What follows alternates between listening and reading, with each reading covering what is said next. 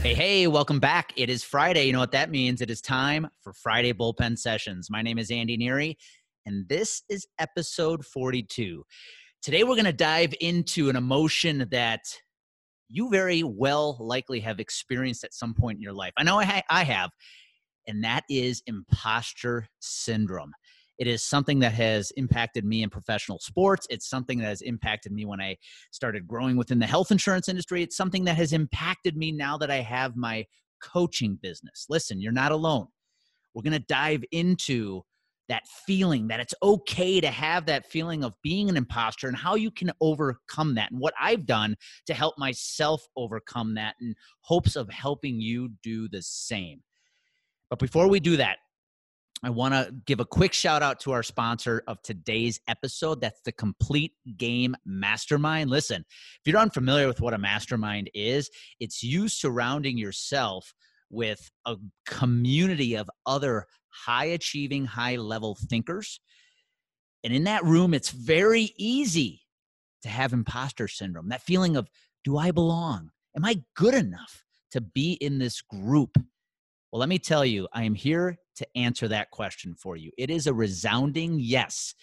And if you are ready to join a community and get five months of coaching to take your prospecting game plan, your prospecting bag of tricks to the next level to make it unhittable, I want you to go check out Complete Game today. I have put a link to it in the notes. Go click apply and let's jump on a call to see if you are a fit and if it's a fit for you. It starts in just five days, so you got to get going. Don't miss this opportunity. All right, back to today's episode. Shift your mindset. Uh, yeah, let's talk about imposter syndrome. Have you ever been there? Have you ever had that feeling, whether it's in your current career, if you're an athlete, that feeling when you were on the field of battle and you just didn't quite know if you belonged, didn't quite know if you had what it took to compete with those around you. I know I've had this feeling many times throughout my career, whether it was professional baseball, whether it was in my health insurance advising, and now, you know, my new business that I've started in line with my advising, the coaching platform. And I have to admit, imposter syndrome has planted the proverbial seed inside my brain far too often throughout my adult life. You know, going back to my professional baseball career, um, coming from a, a mid-major division one baseball program like the university of wisconsin milwaukee it's easy to have that imposter syndrome once you find yourself standing on the mound standing on the pitcher's mound on the same field with guys who played at much bigger division one colleges right? Lsu texas Ole miss you name it arizona state. You're playing against high school kids that were first second round draft picks that signed for millions of dollars. I mean we're talking about some of the best athletes in the world. And here i am now playing on the same field and I can recall going back, you know, 20 years pitching in the Milwaukee Brewers organization, how many times that that imposter syndrome hit me. You know, one specific story I love to tell is, you know, our first trip over to Missoula, Montana to take on the Missoula Osprey. I was pitching for the Helena Brewers. It was the summer of 2000, and I'll never forget this this this game. I was a middle relief pitcher for the Helena organization. I wasn't a starter. I was not a high draft pick. I also was not a closer. So I, my job was to come in in the middle of a game if our starting pitcher was having a rough night to one, keep our team in the game, and two, keep battling in hopes of helping our team win the game. And because my track record as a starting pitcher made me an asset as a middle relief pitcher because I could go three, four, or five innings. And I can recall this game like it was last night. I mean, it was the first game of the series. We're in Missoula, Montana. If you've ever been there, you can picture Missoula is a college town. It's the University of Montana. The students loved to come to the Osprey games. It was summer, schools out. They loved to drink a little bit too much, and they made it a goal of theirs, like at many minor league parks, to make every game for the opposing team a nightmare. So here we are. It was a Friday night, mid July, And that night, our starting pitcher was terrible. And the call comes down to the bullpen around the third inning. Tell Neary to get up, get loose. So I jump up, I grab my glove, I grab a ball, I stretch out my arm, I stretch out my legs, and I start warming up. And probably 10 throws later, I'm jogging into the game, right towards the pitcher's mound, right into this loud, obnoxious, drunk crowd. And I get to the mound, I grab the ball from Dan Norman, the Helena Brewers manager, and I take a look at the Osprey dugout to see who I'm going to be facing, right? I got to know who the first batter is going to be that I'm coming in to face. And it's a gentleman, an athlete named Andres Torres, one of the best players in the Diamondbacks organization at that time. And so now I get a little jacked up, right? Here's my chance to to make a statement. Here's my chance to to prove myself at the pro professional level because I'm going up against one of the best. So I start warming up, getting ready to face Andres Torres. And as I start warming up, the crowd starts chanting. And little by little, the chanting gets louder. And after the third pitch, I can now hear what the Missoula crowd is chanting. How can you pitch when you're five foot six? How can you pitch when you're five foot six? And in that moment, my head went somewhere it shouldn't have. Instead of getting jacked up and using that chanting as motivation to go out and win the battle against Andres Torres, I let my mind listen to the crowd. I said, Yeah, who am I? I mean, I'm not a high draft pick. I don't have an overpowering arm. I don't have the prototypical size to be a pitcher at the professional ranks. What right do I have to stand on this mound and face the best like Andres Torres? Because I'm average.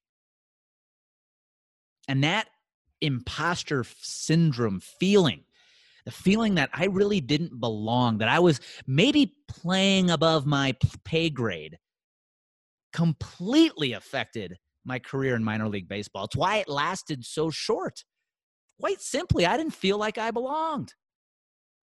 And now you take that into my business career when i got into the health insurance industry and dating as recently as back as 2014 when i really started trying to take my brand my message what i did in the health insurance industry to the next level trust me imposter syndrome had a huge impact on my career i looked around at the people i was hanging out with I had joined a mastermind myself at that point, the folks in that room and the success they had had in their careers.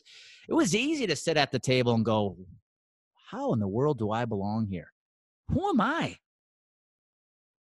And now that I've started my coaching business, I mean, for any coach listening into this podcast, you'll probably know the feeling.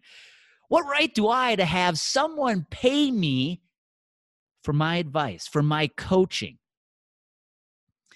And that feeling of imposter syndrome can impact your life, your business in so many ways might be feeling that right now. So, what I thought I'd do today is share with you how I've worked very hard to overcome this imposter syndrome, especially with the, the new coaching platform, the new coaching business I've built, in hopes that it can help you overcome any feeling of not belonging or deserving of the success you might be having right now. So, let's dive into a couple tips, a couple of strategies you can you can link onto to help you overcome the imposter syndrome if you're feeling that. Number 1, I'm here to tell you you are valuable. If you wake up every day with the goal to impact others' lives.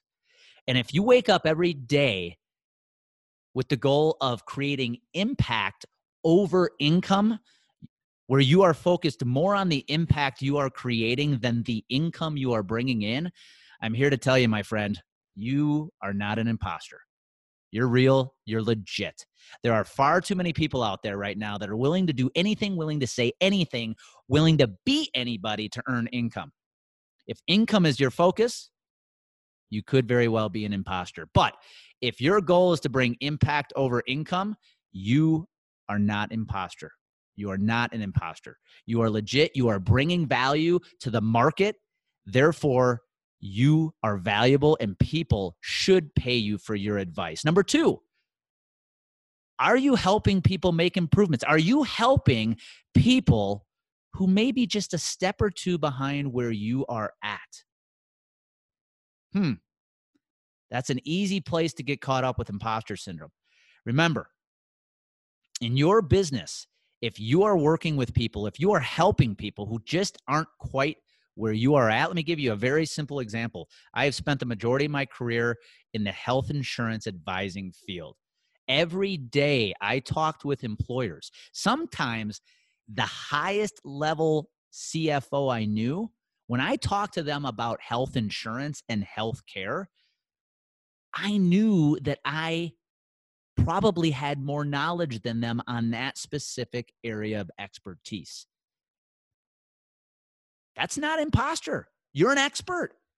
So if you have that feeling of imposter syndrome in your profession, look at the people you are working with, the people you are helping, the people you are bringing value to. Are you one, two, five steps ahead of where their knowledge is right now? Then you are not an imposter. Now, again, if you're working people with with with uh, clients with prospects who are extremely successful, and you're just making shit up to sell something to them, yes, you might be an imposter, my friend. However, remember, if you are just a couple steps ahead of whoever you're helping, you're not an imposter. You are valuable to that individual, to that company in that given moment.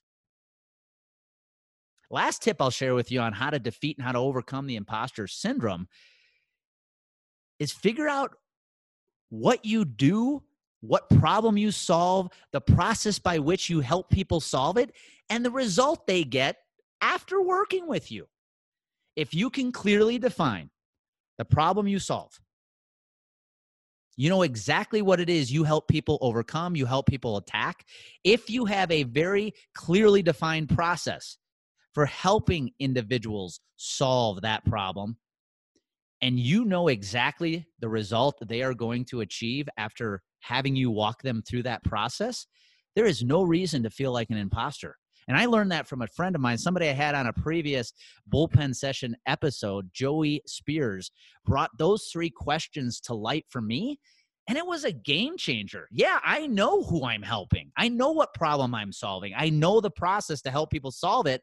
And I also know the result they're going to get by working with me. If you can clearly define that same thing for you and your business, you can defeat any imposter syndrome that might be residing inside your brain right now.